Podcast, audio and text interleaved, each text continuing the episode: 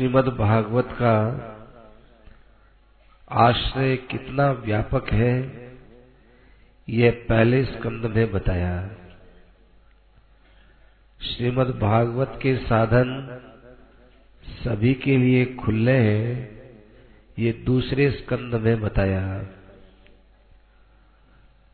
जिस सृष्टि में हम लोग जी रहे हैं, इस सृष्टि का और हम सब का मूल आधार एक पर ब्रह्म परमात्मा है, इस बात को तीसरे स्कंद में समझाया। अब भगवान की बनी हुई सृष्टि में, सर्ग में, हम लोगों का एक विशिष्ट सर्ग और बनता है। जिस प्रकार हमारे और वस्तु के बीच में एक और चीज़ होती है। हमारे और हमारे परिवार के सदस्यों के बीच में एक चीज़ और होती है। जैसे बालक और माँ है, बच्चा और माँ है, इन दोनों के बीच में एक आकर्षण है।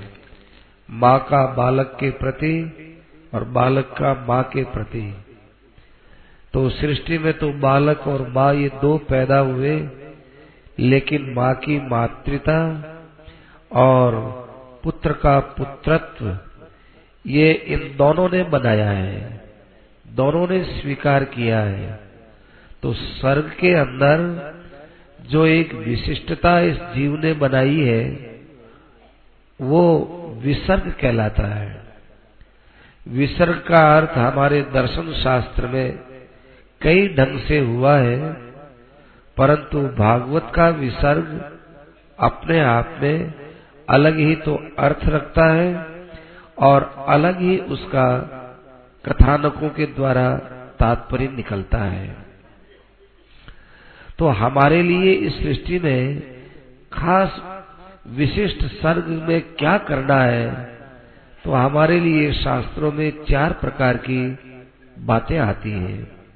इस मनुष्य का चार बातों को करने का एक विशेष प्रयोजन होता है, जिसे पुरुषार्थ के नाम से बोलते हैं।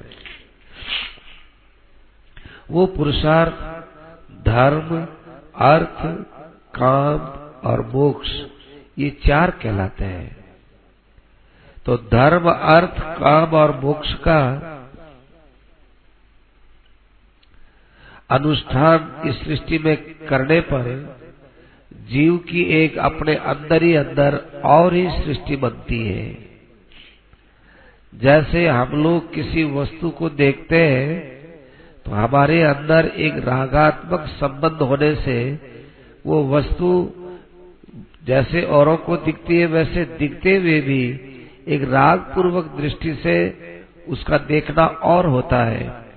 और उसी वस्तु को कोई महापुरुष देखते हैं जिनके मन में कोई राग नहीं, कोई ममता नहीं, कोई उसका संबंध नहीं, उनका देखना और ही ढंग का होता है।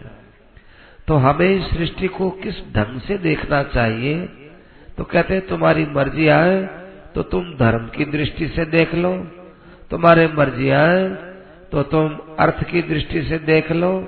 तुम्हारे मर्ज़ी आए तुम काम की दृष्टि से देख लो, और तुम्हारे मर्ज़ी आए तुम मोक्ष की दृष्टि से देख लो। परंतु एक बात याद रखनी है कि धर्म का अंतिम लक्ष्य परमात्मा होना चाहिए, और अर्थ हमारे लिए परमार्थ, परब्रह्म परमात्मा होने चाहिए, और हमारे काम्य भी परमात्मा होने चाहिए, और संसार से मुक्ति होकर हमारा परमात्मा में मिलना होना चाहिए। ऐसा नहीं कि धर्म से हम लोग स्वर्ग चाहे, धर्म से हम लोग कोई विनाशी वस्तु चाहे, धर्म को वस्तु के साथ न जोड़े। ऐसे अर्थ को भी हम लोग संसार के पदार्थों के साथ न जोड़े। काम का संबंध भी हम लोग अपने मन के अनुकूल इच्छित भोगों की प्राप्ति में लगाए उसके साथ न जोड़े। इसलिए हमारे धर्म, अर्थ, काम और मोक्ष जो चार पुरुषार्थ है, इनमें कैसे शुद्धि आए, इसके लिए ये चौथा स्कंद है। चौथे स्कंद में तैतीस अध्याय है। अब आप जोड़ते रहना, पहले ही पहले सात अध्याय है, वो धर्म के हैं। उसके बाद पाँच अध्याय है, वो अर्थ के हैं। उसके बाद ग्यारह अध्याय है, वो काम के हैं। और उसके बाद आठ अध्याय है, वो मोक्ष के हैं। तो इन सब की गिनती करने पर तैतीस की संख्या पूरी होती है। अब ये देखा जाता है कि भाई धर्म के लिए सात ही अध्याय क्यों? अर्थ के लिए पाँच ही अध्याय क्यों? काम के लिए ग्यारह ही अध्याय क्यों? और मुक्ति के लिए आठ ही अध्याय क्यों? तो इसमें खास बात यह है कि हमारे यहाँ लौकिक धरातल पर धर्म के नाम से क्रियात्मक रूप में हम यज्ञ को सबसे ऊँचा मानते हैं। तो यज्ञ होता है, वो सप्त तंतु माना गया है। अतः उसके सात अध्याय है। इसी प्रकार से हम दुनिया से जो अर्थ का लाभ लेते हैं, उसमें हमारी पाँच ज्ञानेन्द्रिया होती है। जैसे कान है, वो शब्द रूप अर्थ को ग्रहण करता है। नेत्र है, वो रूप, रूपात्मक अर्थ को ग्रहण करता है। जिह्वा है वो रसनात्मक को ग्रहण करती है। त्वचा है वो, त्वचा है वो स्पर्शात्मक पदार्थ को ग्रहण करता है। ऐसे शब्द स्पर्श रूप, रस और गंध नासिका है, वो गंधात्मक अर्थ को ग्रहण करती है। तो पाँच पदार्थ होते हैं। पाँच पदार्थों को, पाँच विषयों को ग्रहण करने के लिए हमारी पाँच इंद्रियाँ हैं। अतएव पाँच अध्याय अर्थ के आए। देखो, इसका अर्थ ये नहीं होगा कि पाँच विषयों की पुष्टि के लिए कोई पाँच अध्याय आए हो।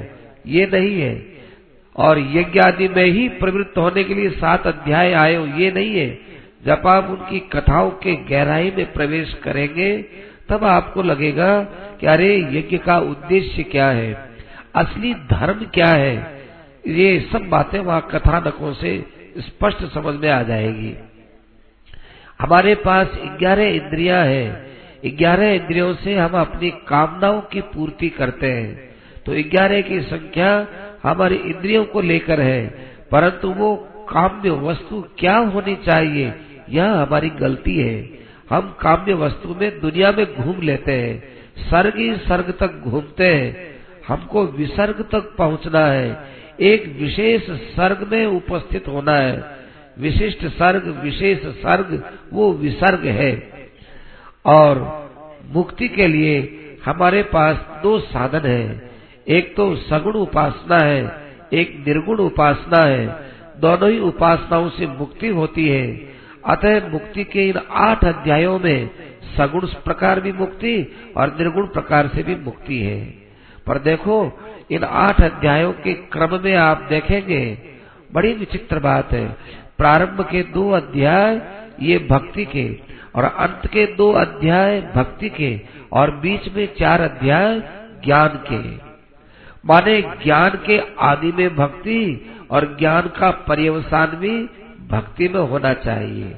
इस प्रकार से ये चौथे स्कंद का एक संक्षेप आपके सामने दृश्य रखा है।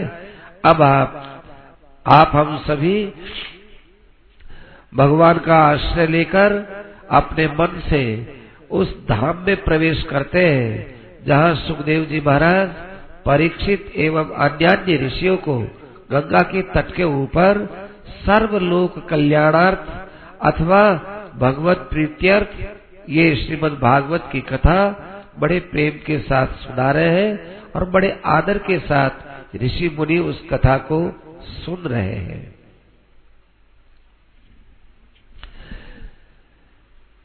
सुखदेव जी महाराज के और परीक्षित के संवाद के अंतर्गत एक कथा और चल रही है, विदुर जी की और मैत्रेय जी की।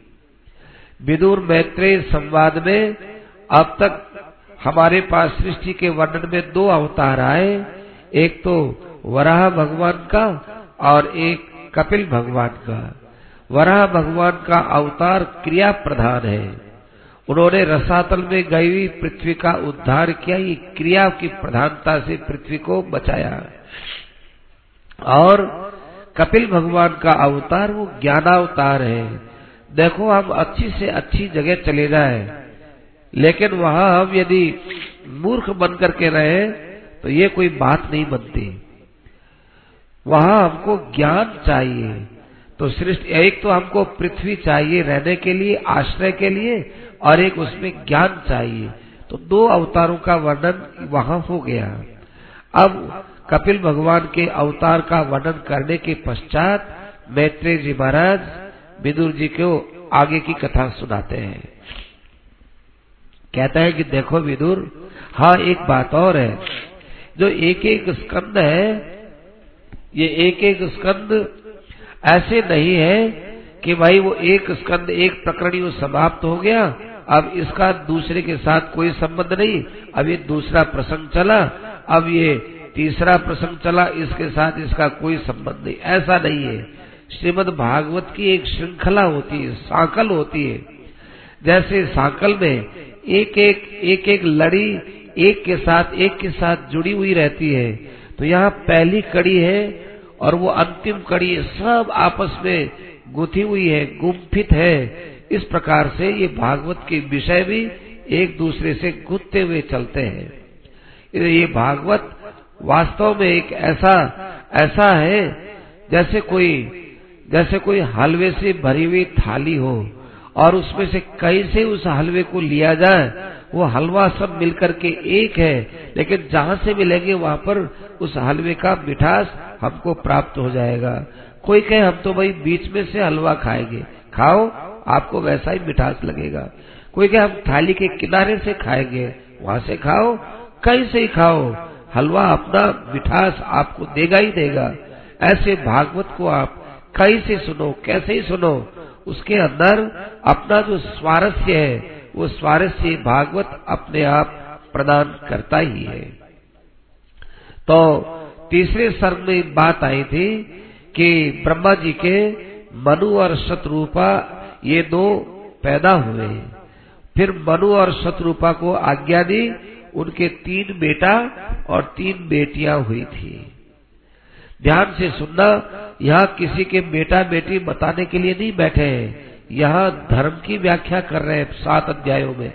सात अध्यायों में बता रहे हैं कि हे गृहस्थियों, आप लोगों का गृहस्थ आश्रम में आना है आप लोग ऐसा न समझे कि हम गृहस्थी तो एकदम अलग की अलग है। हमारा भाई मुक्ति से क्या लेना देना, हमारा धर्म से क्या लेना देना, जो गृहस्थ में नहीं रहते, धर्म कर्म तो वही करते हैं। हम तो गृहस्थ के दलदल में फंस गए कि ये बात नहीं है। गृहस्थ दलदल नहीं है। गृहस्थ एक बहुत सत्कर्म करने की बात है। आओ वो कैसे सत्कर्म है? हो ये आप थोड़े से उपाख्यान से आप सुन लेंगे। मैत्री जी कहते हैं कि हमने आपको बताया, मनु और शत्रुपा के तीन कन्या हुई। तीनों कन्याओं का अपने अपने पतियों को विवाहित करके भेज दिया गया। तो आकुति का विवाह रुचि नाम के प्रजापति के साथ हुआ। अब वहाँ क्या हुआ कि उनको एक शर्त के ऊपर विवाह किया। देखो, आपके जो लड़का होगा ना उसको हम गोद लेंगे। अब ध्यान देने की बात है, गोद लेने की बात कब आती है? जब कोई अपने संतान न हो और हमने कोई लड़की को पाल लिया और पाल करके उसका हमने विवाह किया, विवाह करके और हम अपने जवाई से कहे, देखो जवाई महाराज, आपके जो लड़का होगा, वो लड़का यदि आप हमको दे देंगे, हम उसको गोद ले लेंगे ताकि हमारे पीछे की संपत्ति, हमारे पीछे पिंडदान, उसका दिया हुआ हमको मिले। कि अच्छी बात है। लेकिन वो बात तो न्याय संगत है। ये बात समझ में नहीं आती कि मनु और शत्रुपा के दो लड़का थे, प्रियव्रत और उत्तानपाद। इन दोनों के रहते हुए उन्होंने आकुति के पति को, रुचि को ये क्यों कहा कि आपका जो लड़का होगा, वो हमको गोद दे देना। ये बात समझ में नहीं आती, लेकिन भाई ये धर्म की व्याख्या है। ये धर्म का अध्याय है। बहुत सोच समझ के उन्होंने किया है। उन्होंने कहा कि भाई देखो, हमने गृहस्थ तो पाल लिया, लेकिन गृहस्थ पाले बिना, गृहस्थ पालने पर भी यदि भगवान की आराधना नहीं की तो हमारा गृहस्थ किस काम का? हम तो इस गृहस्थ में रहते हुए भगवान की आराधना कर सके, वो काम करना है।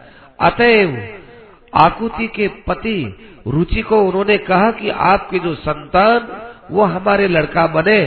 तो आहा, उस रुचि प्रजापति के भगवान विष्णु ने यज्ञ रूप से अवतार लिया। और उनके यहाँ लक्ष्मी जी ने दक्षिणा के रूप में अवतार लिया। दोनों ने एक साथ अवतार लिया वहाँ। तब मनु और शत्रुपा ने वो लड़के को अपना गोद ले लिया।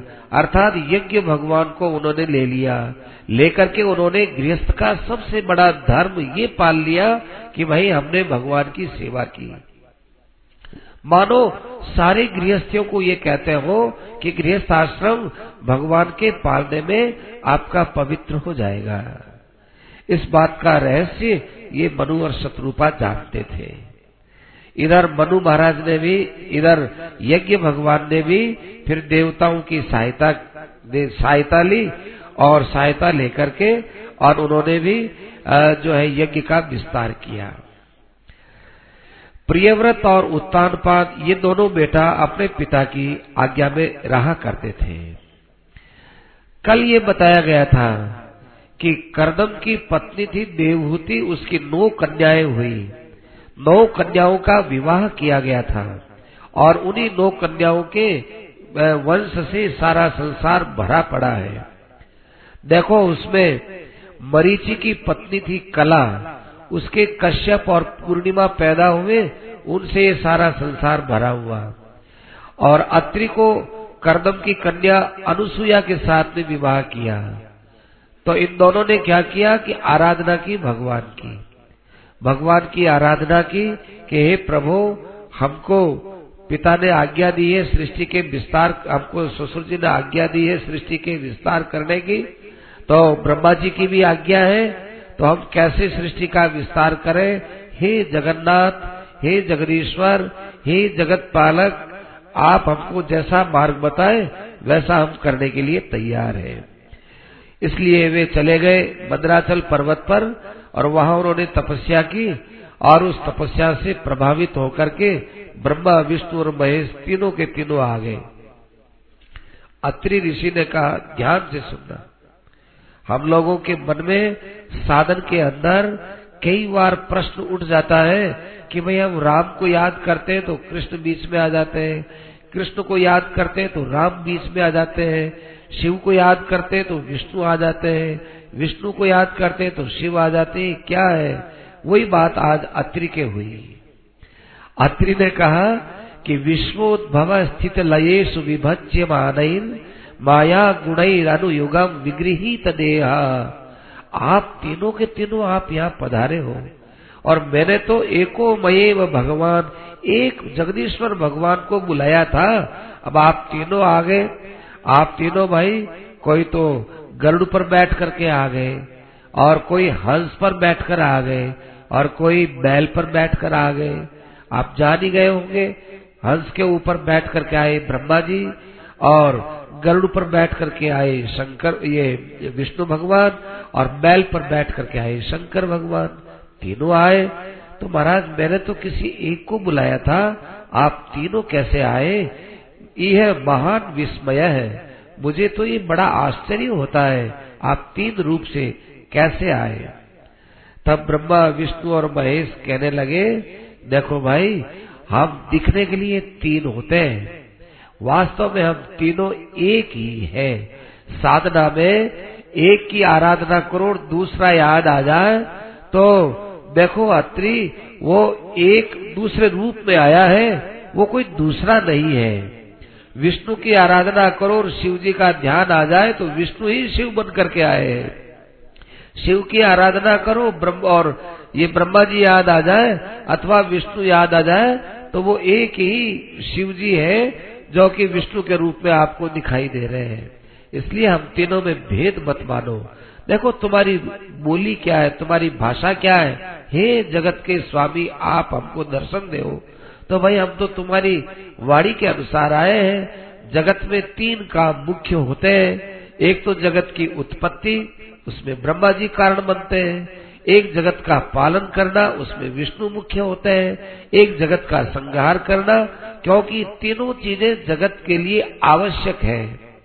हम लोग जब जगत का प्रलय होता है, किसी की मृत्यु होती है या अपनी मृत्यु होती है, उसको बुरा मानते हैं। कहते नहीं सृष्टि के लिए जैसे पैदाइश ज़रूरी है।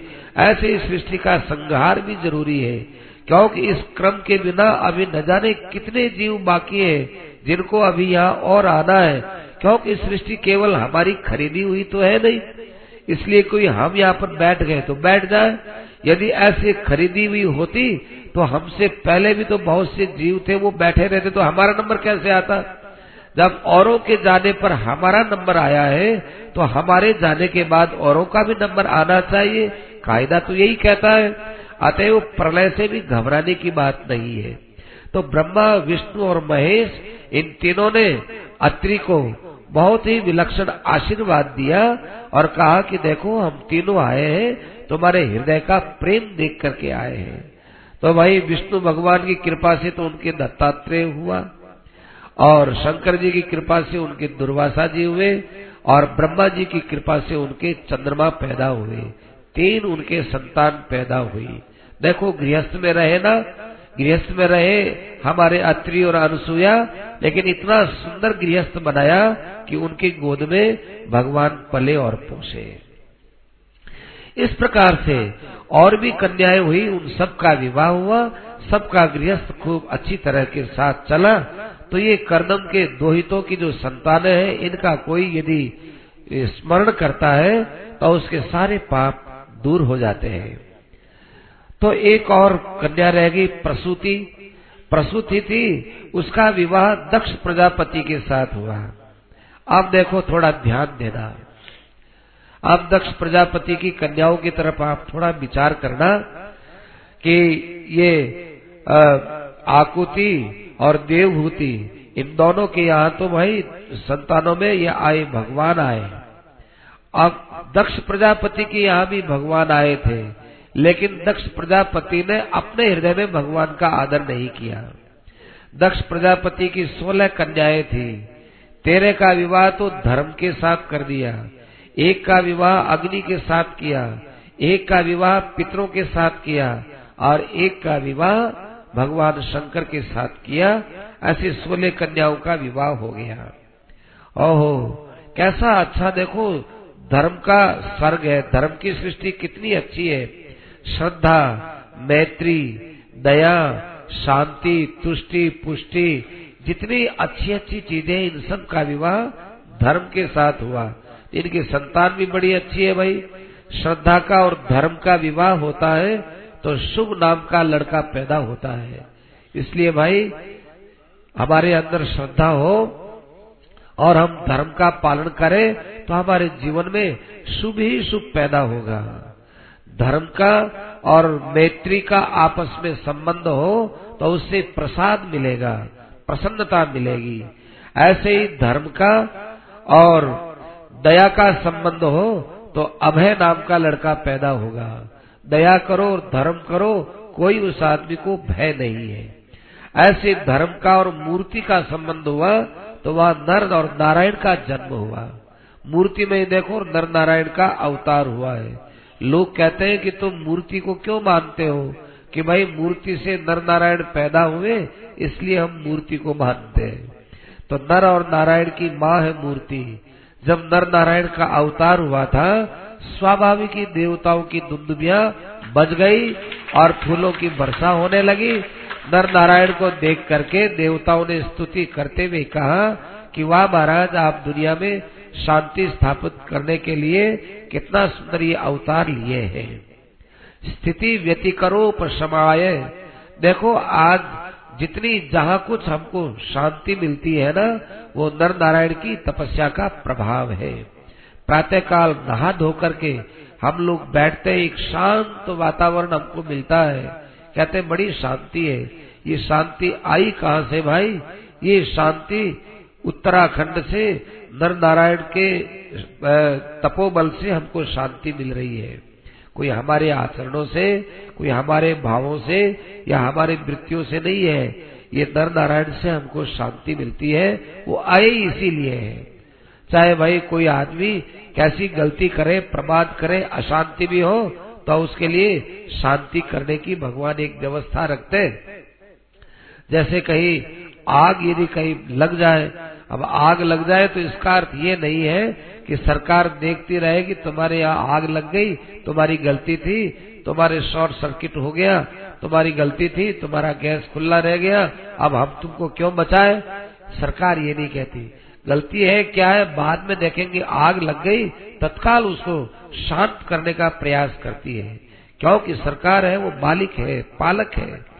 ऐसे ही नर नारायण देखे कि दुनिया वाले राग, द्वेष, छल छद कपट करके अपने जीवन में तरह तरह से आग लगाए हुए बैठे हैं। अब ये तो वही बच्चे हैं, ये तो जानते नहीं, लेकिन हमारा ये कर्तव्य है कि हम इनकी आग को शांत करें, आग को शांत करें अतः वे अपने क्षेत्र से सारी दुनिया में शांति फैलाते हैं। ऐसे नर नारायण को हम हृदय से प्रणाम करते हैं। और नर नारायण तो भाई पैदा होते ही गंधमादन पर्वत पर चले गए और तपस्या करने लगे। दक्ष प्रजापति की एक कन्या थी, जिसका विवाह अग्नि के साथ हुआ, उससे फिर आगे उनचास प्रकार की अग्नियों का एक वर्ष चला। शंकर के साथ में एक कन्या का विवाह हुआ। कहते हैं, उसका फिर आगे कोई संतान नहीं हुई। क्यों? कि उसने दक्ष प्रजापति के अपराध के कारण अपना शरीर भस्म कर लिया था। जवानी में ही अपना शरीर भस्म कर लिया। अतएव शंकर जी के कोई संतान नहीं हुई। ये सुनकर के विदुर जी को आश्चर्य हुआ। विदुर जी कहने लगे कि महाराज, दुनिया में तो दुनिया में ससुर का, ससुर के और जवाई के तो कभी लड़ाई हमने सुनी नहीं। तो ससुर और जवाई के आपस में अनबन हो, ये बात कैसे बैठी जिसमें भगवान शंकर तो आत्मा राम है। भगवान शंकर आप काम है।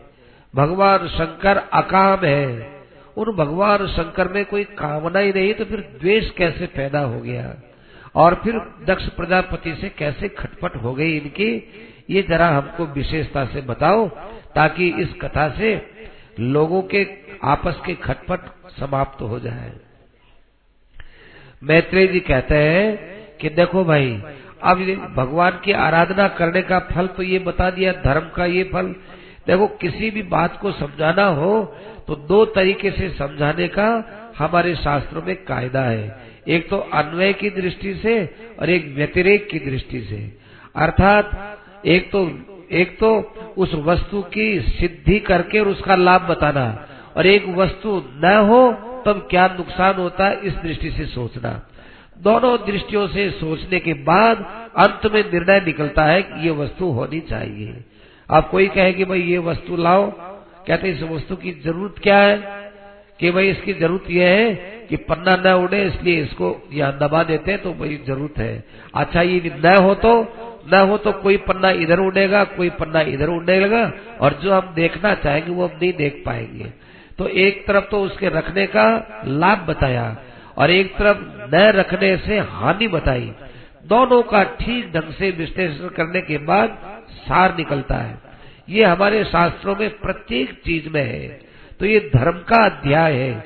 इस धर्म का पालन करने पर क्या होता है? कि देखो मनु और शत्रुपा की गोद में यज्ञ भगवान आ गए और अत्रि और अनुसुया के गोद में, अत्रि और अनुसुया के गोद में भाई भगवान दत्तात्रेय जी आ गए। और दक्ष प्रजापति ऐसे हुए कि जिनके संताने भी भगवान नर नारायण ने जन्म लिया, लेकिन उन्होंने कोई ध्यान नहीं दिया अतः उनको भगवान की प्राप्ति नहीं हुई, भगवान को वे नहीं पाल सके। अस्तु तो इतना ही नहीं अब धर्म के विपरीत चलने पर कितना नुकसान होता है, ये इस आख्यान से बताते हैं। विदुर जी ने पूछा कि ससुर जवाई की लड़ाई क्यों हुई? तो मैत्री जी कहते हैं कि देखो, एक बार की बात है कि जितने प्रजापति थे, वे सब ब्रह्मा जी के पास इकट्ठा हुए। देवता लोग भी इकट्ठे हुए। ऋषि, मुनि, अग्निया सब इकट्ठे हुए थे। तो ब्रह्मा जी ने कहा कि देखो, मुझे तो परम पिता परमात्मा की आज्ञा है मैं तो सृष्टि का विस्तार करता हूँ, आप भी सृष्टि का विस्तार करो। पर आप सबके बीच में एक को हम अध्यक्ष बना देते हैं, ताकि उसके निर्देश में आप सब लोग काम करो। और आप सबका अध्यक्ष हम दक्ष प्रजापति को बना देते हैं। तो भाई ठीक है, सबने स्वीकार कर लिया। दक्ष प्रजापति थे, वो अब बहुत बड़े प्रजापति बन गए। अब भाई जिसको जो कुछ थोड़ा बहुत लौकिक उत्कर्ष मिलता है तो उसमें अभिमान आ ही जाता है। तो दक्ष प्रजापति के मन में अभिमान आ गया कि इतनी बड़ी सृष्टि में हम भी कुछ है। ये यहाँ से दक्ष प्रजापति को भगवान की आवश्यकता नहीं हुई, क्योंकि वे अपने अभिमान के पोषण में लग गए।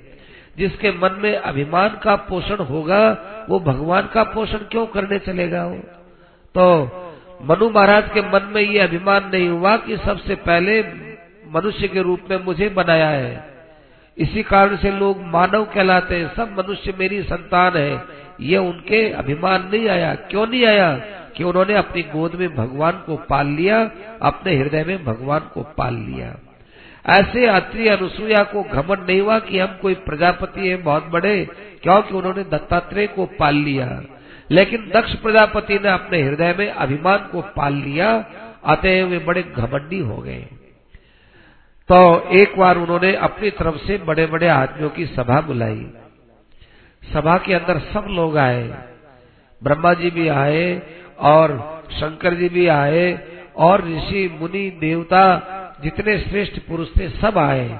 सबकी सभा वहाँ पर लगी हुई थी। उस सभा के अंदर भाई उस सभा के अंदर ये दक्ष प्रजापति थोड़े विलंब से आए। विलंब से क्यों आए? देखो, बड़े आदमी होते हैं ना, ये जो आदमी जितने बड़े होते हैं, लौकिक दृष्टि से हो, जो आदमी जितने बड़े होते हैं, वो हृदय से उतने ही छोटे होते हैं। इसलिए वो विलंब से आए ताकि सब लोग खड़े हो और हमारा, हमको सम्मान मिले। ये सम्मान की इच्छा थी उनके मन में।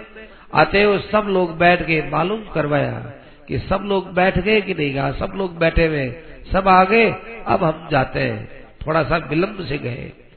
तो भाई, जितने लोग थे, उन्होंने देखा कि प्रजापति आए प्रजापति आए, अपने आसन से खड़े हुए, उनको सम्मान दिया। लेकिन भगवान शंकर, जो के त्यों विराजमान रहे नेत्र बंद किए हुए और शांत भाव से बैठे रहे। अब ब्रह्मा जी तो खड़े कैसे होते? क्योंकि दक्ष तो है बेटा। ब्रह्मा जी रह गए बाप। इसलिए ब्रह्मा जी तुम बैठे रहे, लेकिन शंकर भगवान खड़े नहीं हुए ना तो ये उनके मन में खटक गया। अब देखो, दक्ष प्रजापति का विधर्म देखिए, अन्याय देखिए। इतने लोगों ने सम्मान दिया, उनके सम्मान का तो कोई अर्थ नहीं रहा। और एक यदि खड़े नहीं हुए, वो उनके कलेजे में चुभ गया। ये क्या है? ये ये दिखने में बड़े होते हैं, लेकिन हृदय की कितनी तुच्छता है। मनुष्य के अंदर एक कमज़ोरी होती है, वो एक कमज़ोरी कितना बड़ा काम बिगाड़ देती है। घड़ा है, हमारा बहुत अच्छा है। सारा घड़ा बड़ा पक्का है, लेकिन पहनने के अंदर थोड़ा सा इसमें मिट्टी कच्ची छेद रह गया, तिरेड आ गई, एक लकीर हो गई। तो भाई, इतनी लकीर तो सारे घड़े के पानी को निकालने में समर्थ है। ये घड़ा पानी से कभी भरा ही नहीं जाएगा। सारा पक्का है, पर थोड़ी जगह कच्चा है। ऐसे ही भाई, सबसे सम्मान मिल गया, लेकिन एक से सम्मान नहीं मिला। अपमान तो किया नहीं था। सम्मान नहीं मिला, इतने में वो नाराज़ हो गए और नाराज़ होकर के भरी सभा में बिगड़ गए। और बिगड़ करके दक्ष प्रजापति न कहने वाली बातें बोलने लगे। देखो, इस शंकर को शर्म नहीं आती है। ये एक तरह से मेरे लिए पुत्र के समान है। मैंने अपनी लाडली पुत्री इसको दी है। तो मेरी पुत्री का ये पति तो हुआ, अर्थात एक तरह से मेरा पुत्र ही तो हुआ। मेरे आने पर ये खड़ा नहीं हुआ। हम इसको शाप देंगे। हम शंकर को शाप देते हैं कि जाओ, ये भूतों के अंदर निवास करेगा, प्रेतों के बीच में बैठेगा। इस प्रकार से उन्मत्त की तरह हंसेगा, रोएगा, ऐसे वो शाप देने लग गए। शाप देने के लिए तैयार हुए, हाथ में जल ले लिया और आकर के और हाथ पकड़ लिया लोगों ने ये क्या करते हो? ये ऐसा मत कीजिए, प्रजापति, दक्ष जी, ये मत कीजिए। भगवान शंकर कुछ नहीं बोले हो। चाहते तो वो भी कुछ बोलते पर वो कुछ नहीं बोले। वो देखे, चलने दो चलने दो। पाप का घड़ा भरेगा, अपने आप फूट जाएगा। लोग मना करें, लेकिन वो तो माने नहीं है। प्रजापति रह गए, बड़े आदमी रह गए, कितना उनको करें। तो देखो, न तो उन्होंने अपने अभिमान को अपने वश में किया, और न उन्होंने अपने क्रोध को वश में किया, न उन्होंने अपनी वाणी को वश में किया।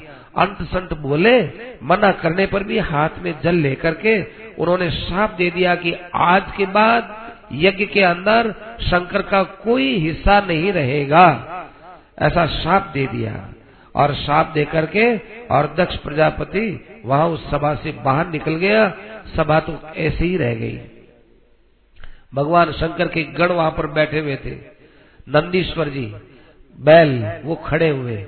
वो खड़े होकर के दक्ष को साप देने लगे कि अच्छा तुम कर्मकांड को इतना ऊँचा मानते हो, यज्ञ वगैरह को इतना ऊँचा मानते हो, जाओ, हम तुमको साप देते हैं। कि तुम लोग यज्ञ करते फिरोगे, तुमको आगे कोई चीज़ नहीं मिलेगी और तुम मांगते फिरते रहोगे और यज्ञ के पीछे जो कुछ तुमको दक्षिणा मिले, उसके पीछे तुम एक एक पाई पाई के लिए रोते फिरते मरोगे।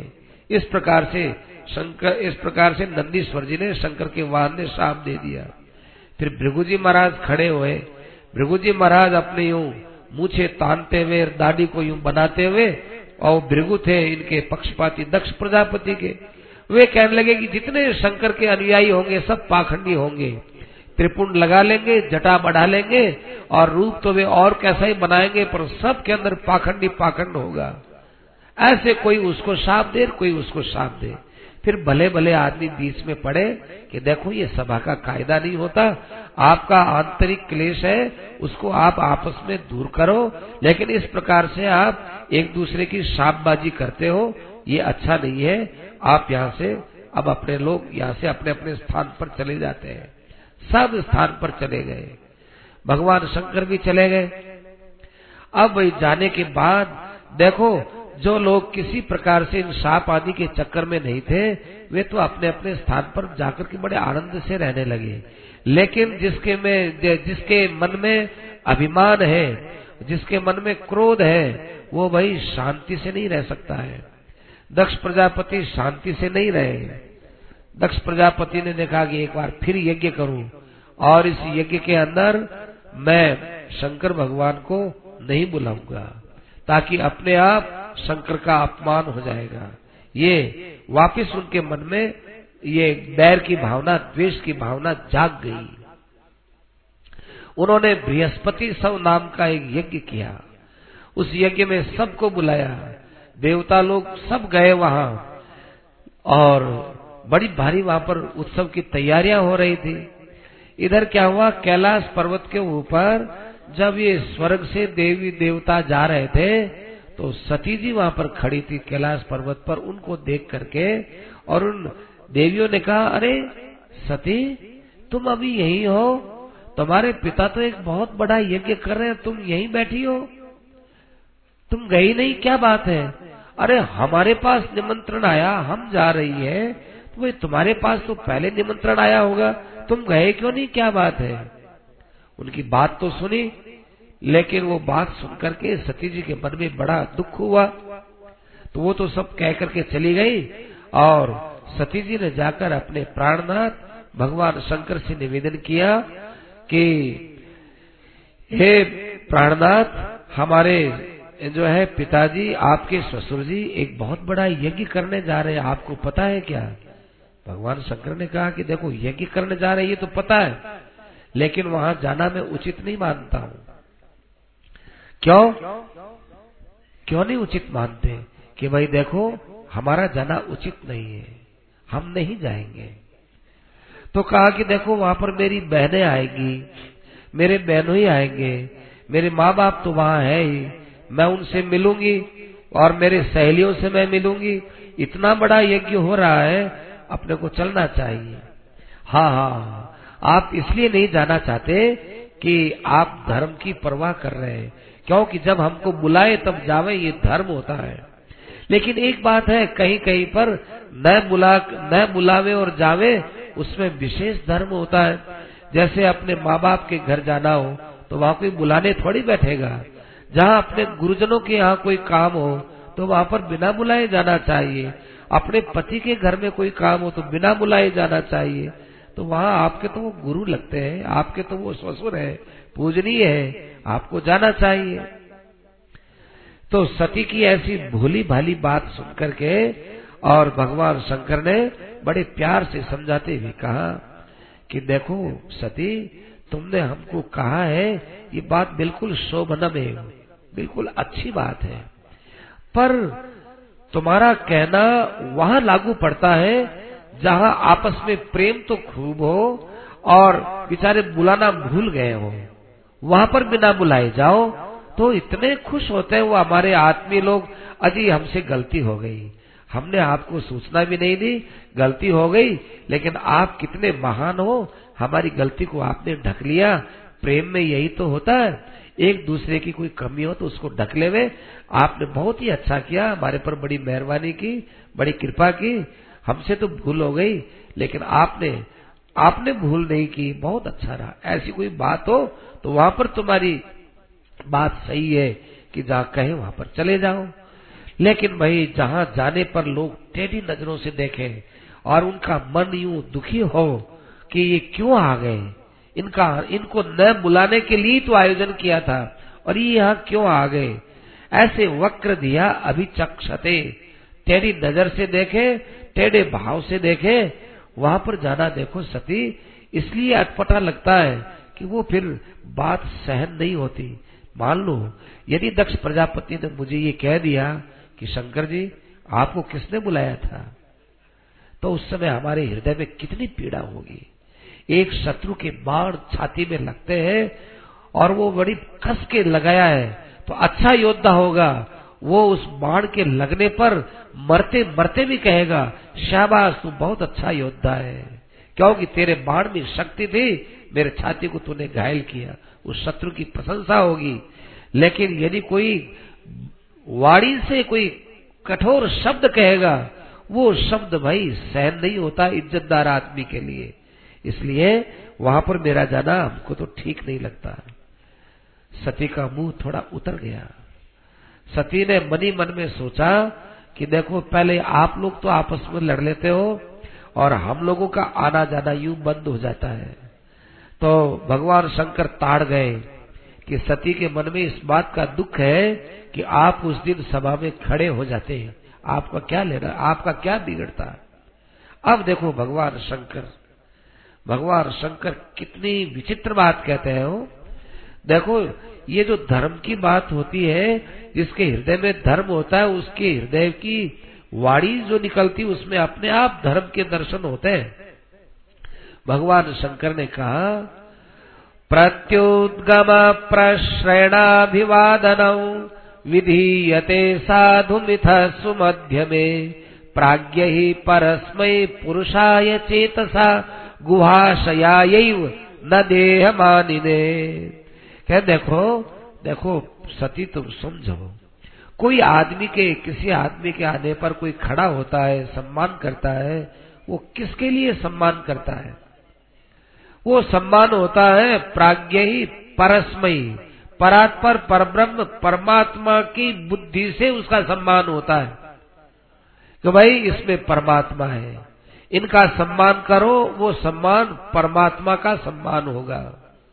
अरे, कोई माला पहनाते हैं हम ठाकुर जी की मूर्ति पर तो हम कोई पत्थर समझ के माला पहनाते हैं या उसमें भगवान समझ के माला पहनाते हैं? पत्थर समझ के माला पहनाते तो पर्वत पर जाकर माला पहनानी चाहिए थी। और यदि कोई कांच को ऊपर कोई माला पहनाता हो, कांच के ऊपर यदि कोई टिकी करता हो तो कांच तो भाई बहुत बाज़ार में मिलता है, कांच पर तो कोई नहीं करता। लेकिन उस कांच के पीछे भगवान है, भगवान का चित्र है तो वो कांच के ऊपर लगाया हुआ चंदन वो भगवान को लगता है, क्योंकि हमारी दृष्टि में वो भगवान है।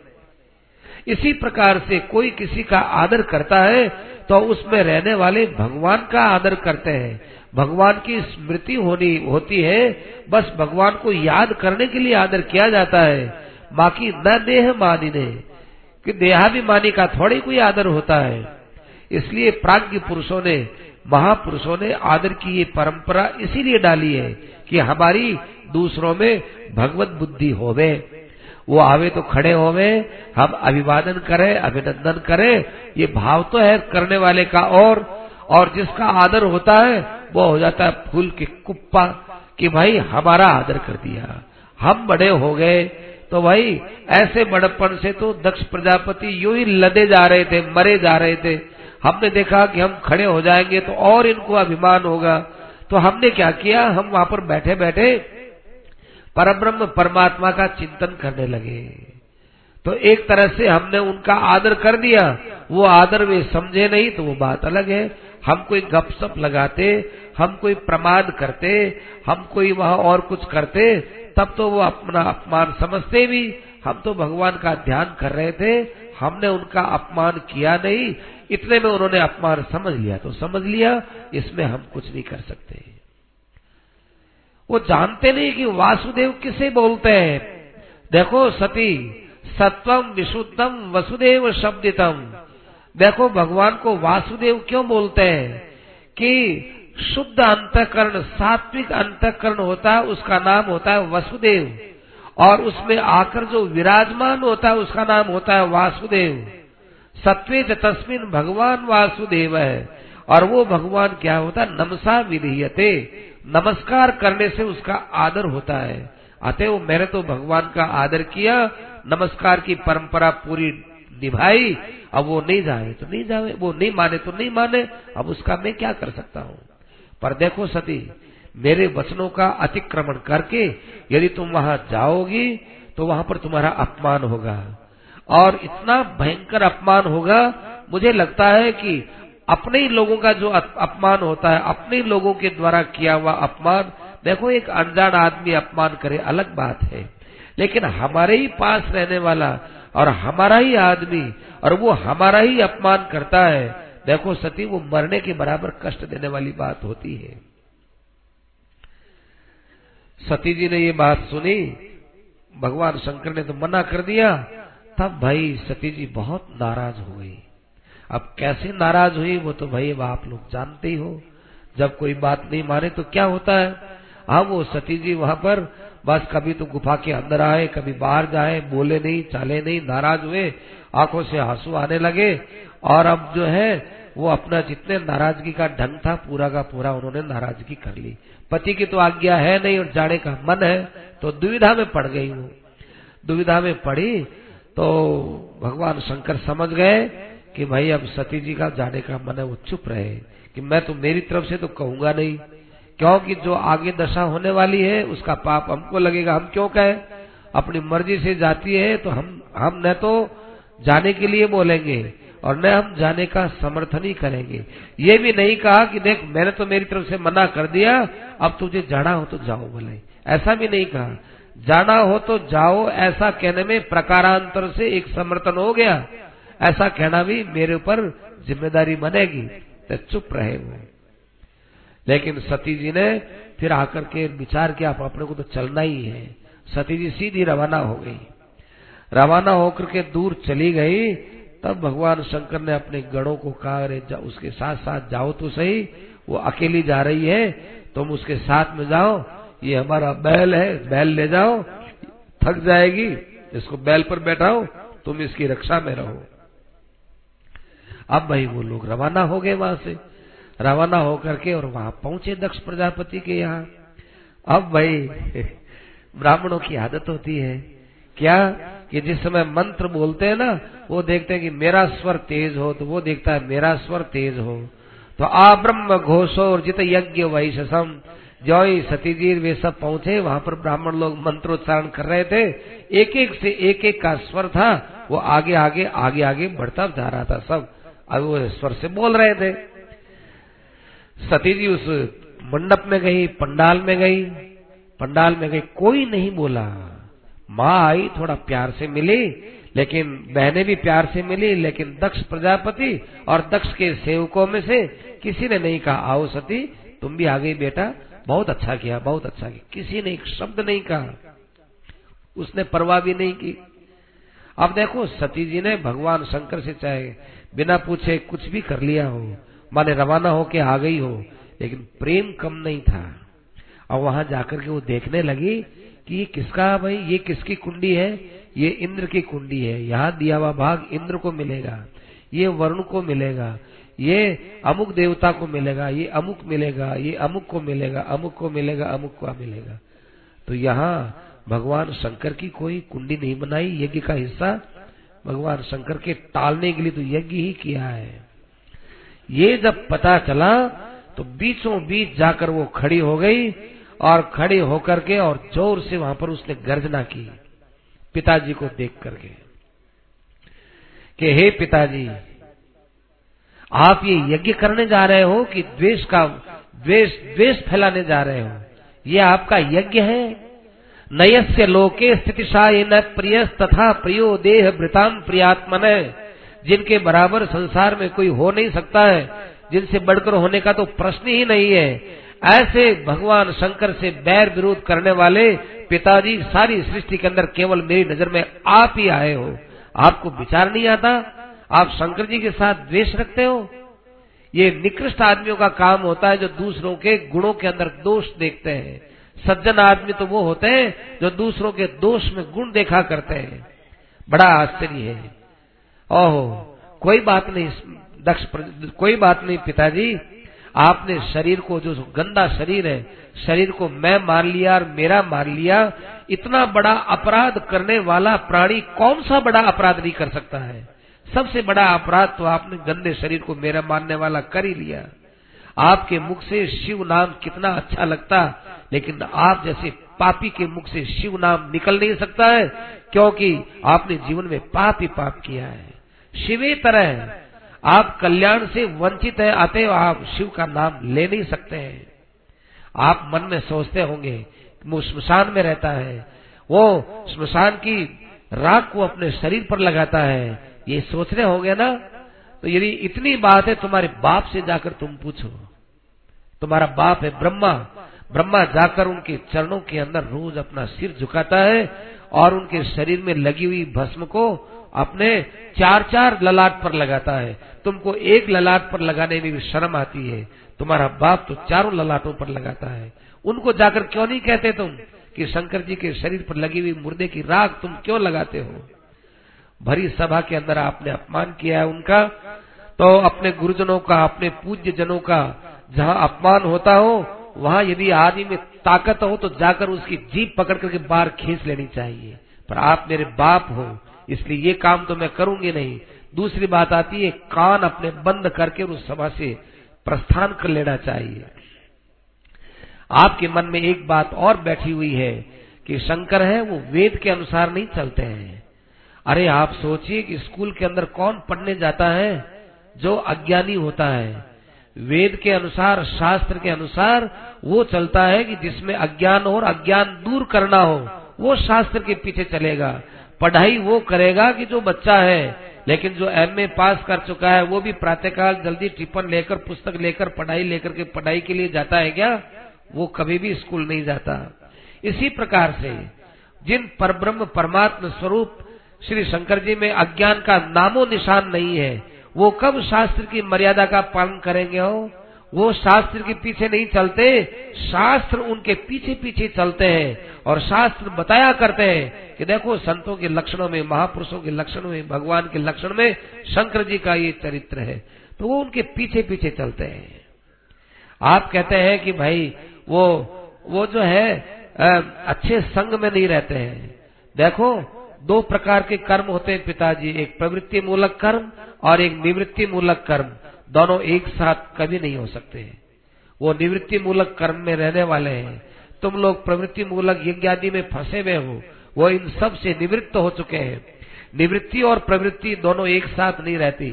देखो, सब तिथियाँ आपस में मिलती है, लेकिन अमावस और पूनम ये दोनों एक साथ नहीं मिलती है कभी। आज तो अमावस पूनम भेड़ी होगी।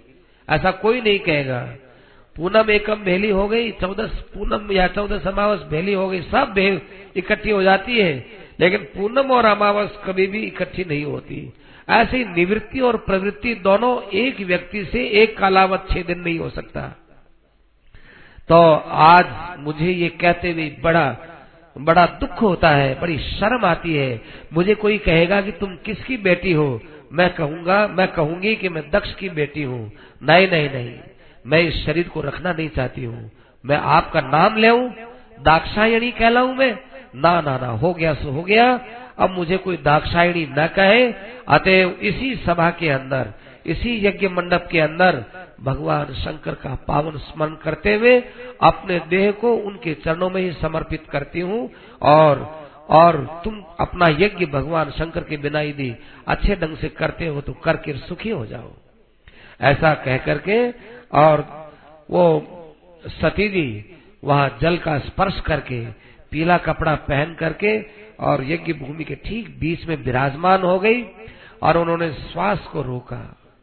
लोग कहते हैं कि तुम्हारे यहाँ सती परंपरा है, ये बहुत गलत है, बहुत गलत है। देखो, सती परंपरा हमारे यहाँ होती नहीं है। परंपरा तो वो हो तो कि एक के पीछे एक एक के पीछे हो। अब देखो, सती जी कैसे कोई आग लाए नहीं थे। तुम आग लगाओ, चिता बनाओ और उसके अंदर हम प्रवेश करें। ऐसा सती जी ने नहीं किया था। क्या? सुखदेव जी महाराज कह रहे हैं मैत्री जी के मुख से कहलवा रहे हैं कि देखो वो वहाँ पर पीला कपड़ा पहन के बैठ गई। आपको बताया था कि पाँच प्राण होते हैं, प्राण, अपान उदान व्यान और समान। इन पाँचों प्राणों का एक गुत्था होता है, जिससे हम लोग जो है जीते हैं। ये आपस में गुथे रहते तब जीते हैं। और ये यदि अपना अपना स्थान छोड़ देते हैं तो फिर आदमी मर जाता है। तो उन्होंने क्या किया? कृत्वा समानव अनलव जितासना। अपने आसन पर बैठ गई और अग्नि का ध्यान किया।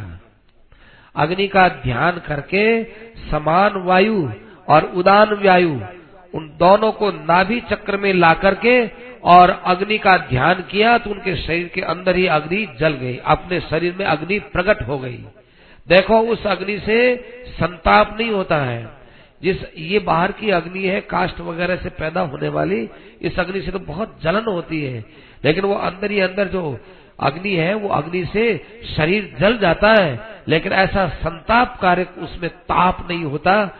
वो अंदर ही अंदर अग्नि पैदा हुई और वो कंठ तक आई और सिर तक आ करके और भाई उसके सारे शरीर को जला दिया और वहाँ पर हाहाकार हो गया। यज्ञ वहीं पर बंद हो गया। इतने में ही भगवान शंकर के जो गण थे वो आए और वहाँ आकर के उन्होंने उत्पात मचाया बड़े। उनके मन में दुख हुआ कि भाई हमारी सती का इतना बड़ा अपमान, अरे यहाँ सबके बीच में मरने चलिए, कोई बचाने के लिए नहीं आया। इसका मतलब है तुम्हारे यहाँ कोई मर जाओ तो कोई बचाने वाले नहीं तो फिर अब हम भी तुमको मारते हैं। अब वो वहाँ पर मार धाड़ चालू की। इतने में ही भाई देवताओं को बुलाया, रिभु नाम के देवताओं के लिए एक आहुति दी और वो देवता प्रकट होकर के भगवान शंकर के पार्षदों को वहाँ से भगा दिया। इधर भाई, नारद जी महाराज श्री कृष्ण गोविंद हरे मुरारे, हे नाथ नारायण वासुदेव श्री कृष्ण गोविंद हरे मुरारे, हे नाथ नारायण वासुदेव नारद जी महाराज कैलाश पर्वत पर, पहुँचे और देखा भगवान शंकर जी को कि भगवान शंकर तवे के ऊपर रोटी पो रहे हैं वहाँ पर बैठे बैठे। नारद जी ने पूछा कि बाबा जी आज क्या बात हुआ? आज आप रोटी कैसे बना रहे हो खुद ही? कि वो अभी अपने पीहर गई हुई है। कि कौन से पीहर गई हुई है? कि वो दक्ष प्रजापति के वहाँ यज्ञ हो रहा है वहाँ आप नहीं गए। तो आप नहीं गए तो आपने देखा नहीं क्या वहाँ? नारद जी ने कहा कि मैं कहा जाता फिरता हूँ भाई? मैं तो आप लोगों के दर्शन करता हूँ। तो वहाँ गई हुई है।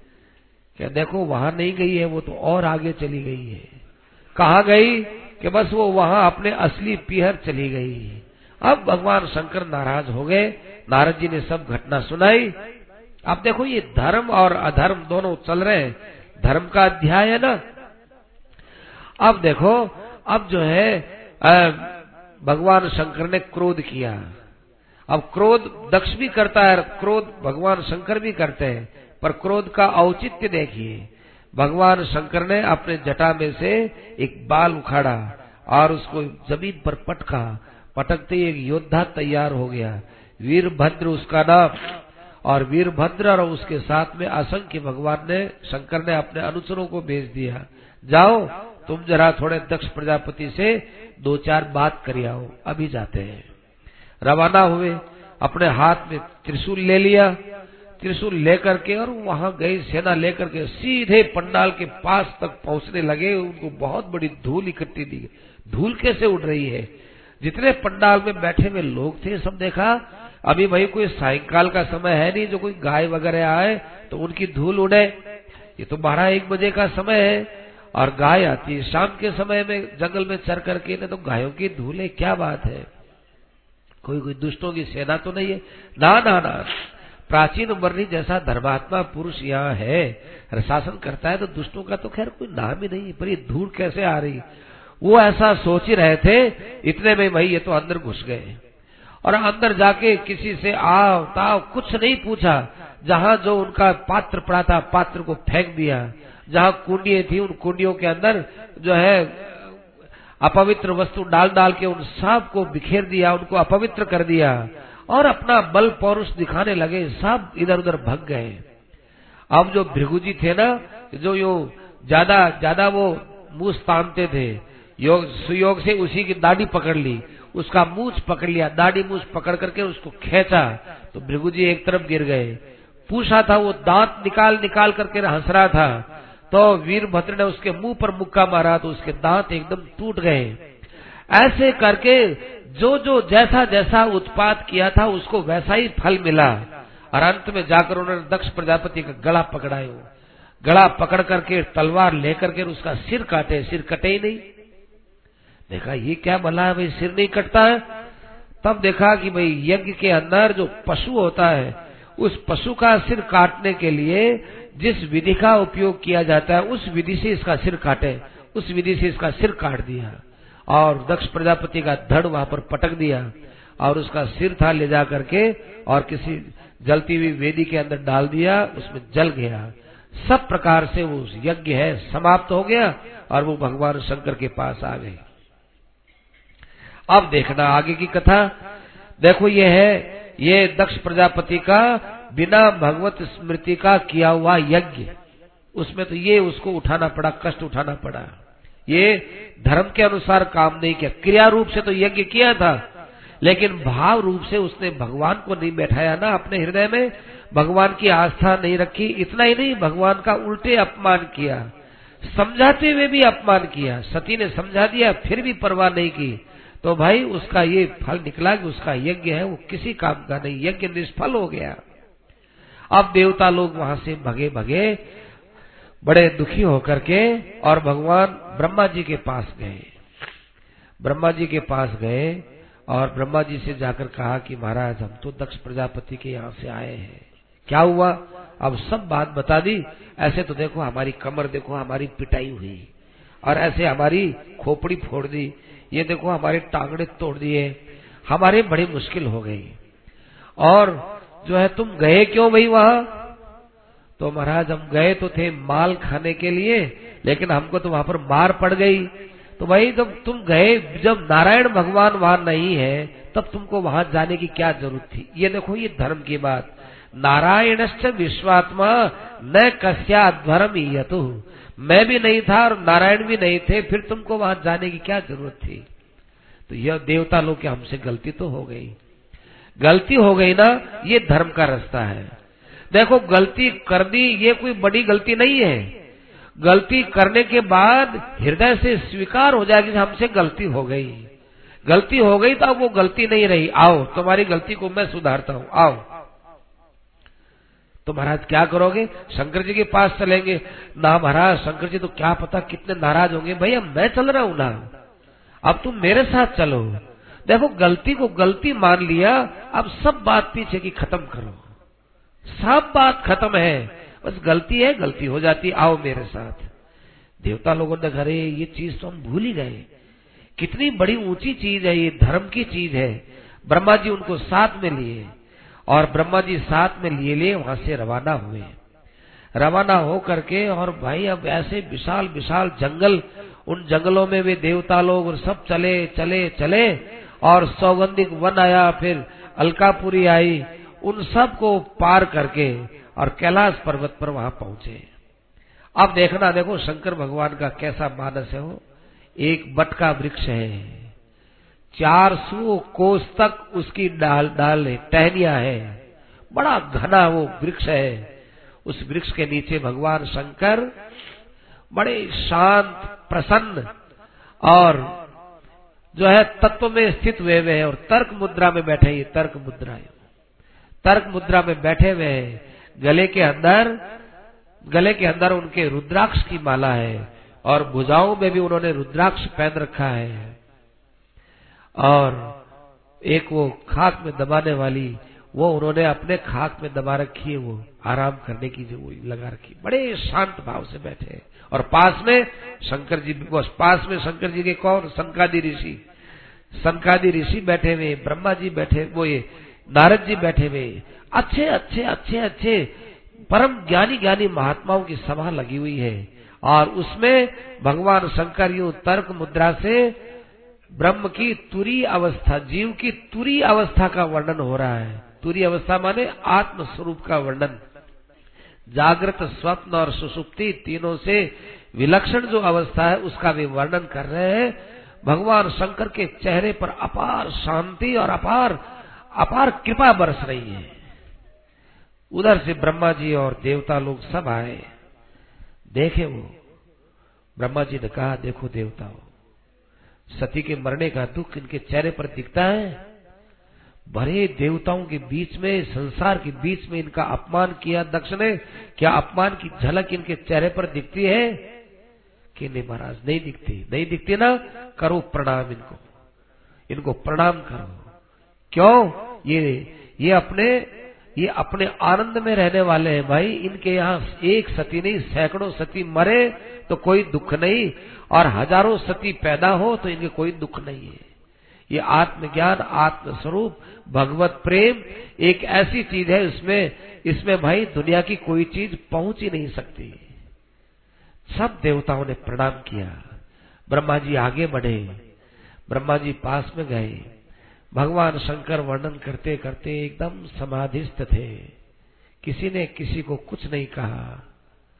थोड़ी देर बाद वो अपनी समाधि से नीचे आए और अपने ऋषियों को देखते देखते पास अकस्मात ब्रह्मा जी को देखा, शंकर जी खड़े हो गए आसन से।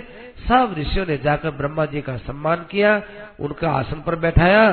देवता लोग भी सब बैठ गए और भगवान शंकर ने कहा कि महाराज, बड़ी कृपा की, बड़ी कृपा की, कैसे पधारे आप?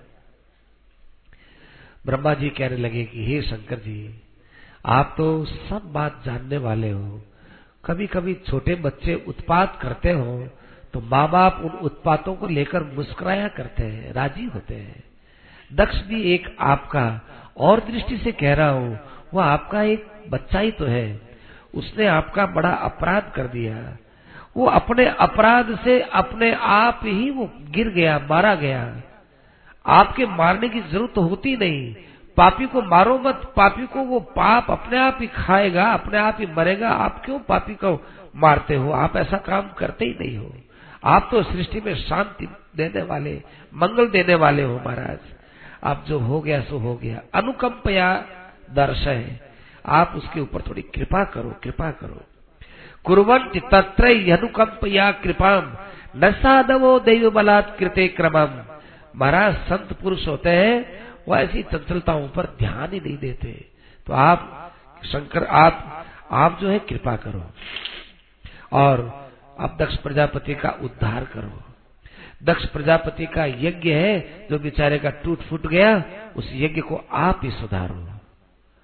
और आपके लिए जो ये कहा गया ना कि आपको यज्ञ में हिस्सा नहीं मिलेगा, ये सब देवता बैठे, हम बैठे और परम ज्ञानी सनकादी और नारद, ये तो मेरे बेटा है, पर ये परम ज्ञानी है। इनके सामने आज से हम लोग आपको यज्ञ का हिस्सा देंगे।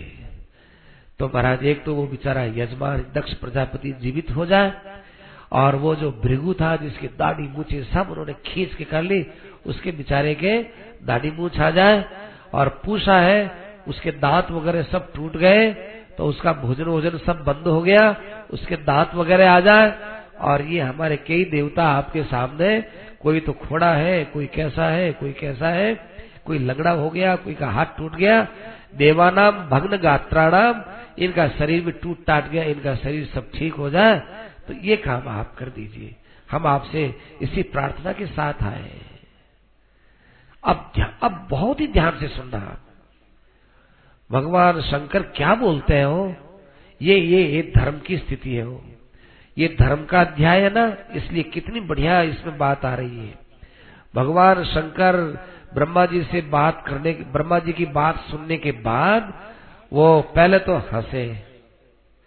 हंस करके और जो शंकर जी बोले वो जरा, वो भाई शंकर जी कह सकते हैं, दूसरा कौन कह सकता है? शंकर जी कहते हैं नाघम प्रदेश बाला नाम वर्णये नानु चिंतये देव माया विभूता नाम दंडस्तत्र धृतो मया।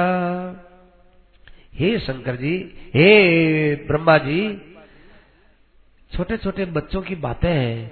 न तो मेरे चित्त में बसती है और न मैं इनकी कभी चर्चा ही करता हूँ और न मेरे न मेरे वो ध्यान में ही है। मुझे ध्यान ही नहीं रहा।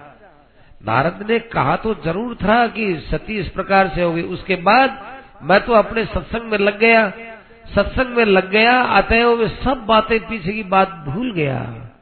अब आपने कहा, तब याद आती है बात की हाँ थोड़ा दक्ष प्रजापति ज़्यादा ही कुछ करने लगे, तब उसका थोड़ा सा कान पकड़ के ऐठा है थोड़ा सा उसको दंड दिया है।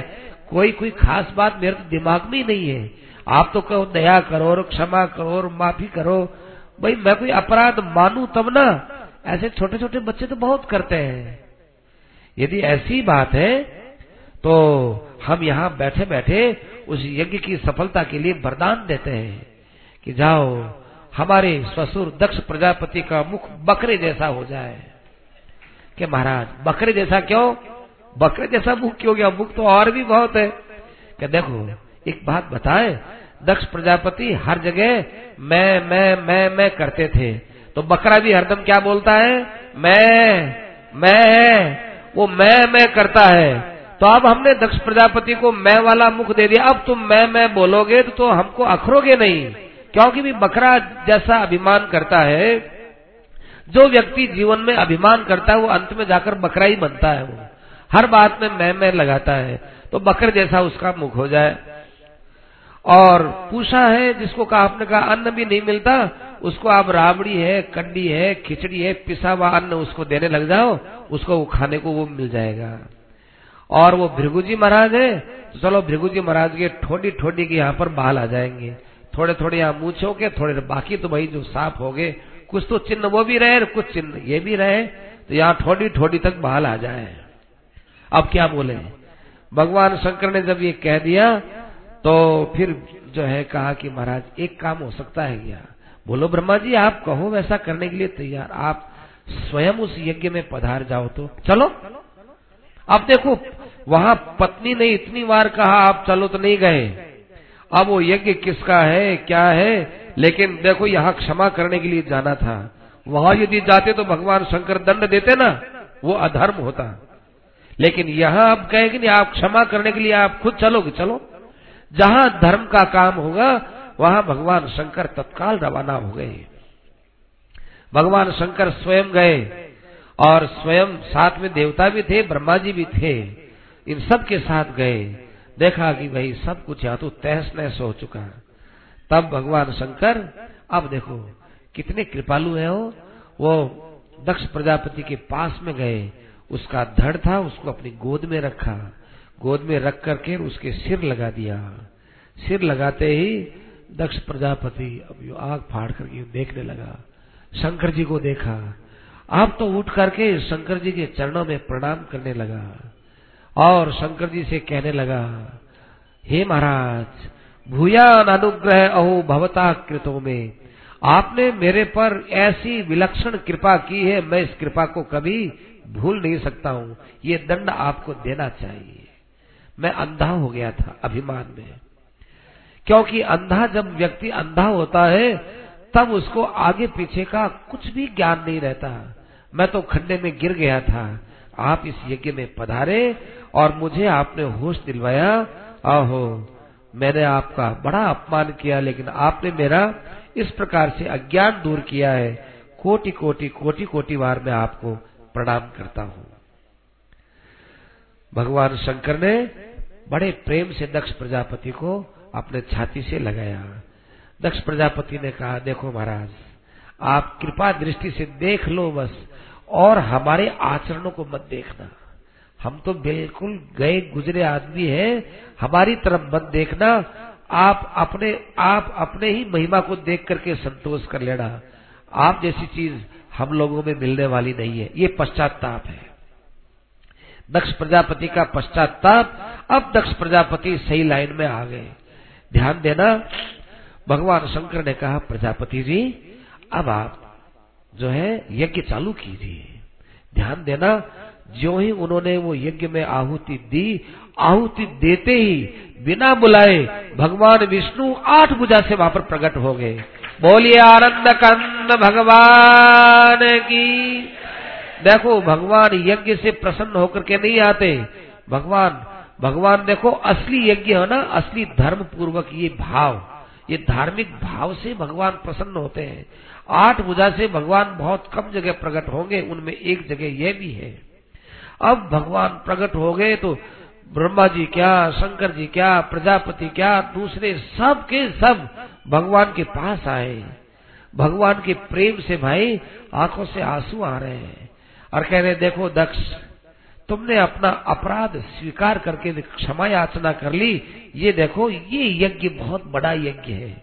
तुम्हारे चित्त से भगवान शंकर का द्वेष निकल गया। ये सबसे बड़ा यज्ञ है। हे मनुष्यों, तुम्हारे अंदर से राग, द्वेष, काम, क्रोध, ये सब निकल जाए, हम तो उसको बहुत बड़ा यज्ञ मानते हैं। उस यज्ञ को संपादित करो, तब देखो मेरी चित्त की प्रसन्नता तुम ले लोगे। इस प्रकार से भगवान शंकर ने जब भगवान शंकर ने उनके दर्शन किए, सबने दर्शन किए, भगवान विष्णु वहाँ पर खड़े रहे। दक्ष प्रजापति आकर के भगवान विष्णु के चरणों में प्रणाम किए। कहने लगे, महाराज आप में और हमारे में यही अंतर है। आपके पास में माया आप माया पति हो और हम माया पुत्र हैं। पुत्र है वो तो हरदम माँ की गोद में पड़ा रहता है। और आप माया पति हो जो माया को अपने वश में किए हुए हो। हम माया के वश में हो जाते हैं। हम प्रणाम करते हैं।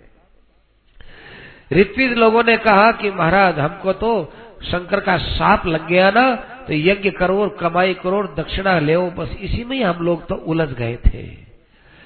दूसरे सदस्यों ने कहा कि महाराज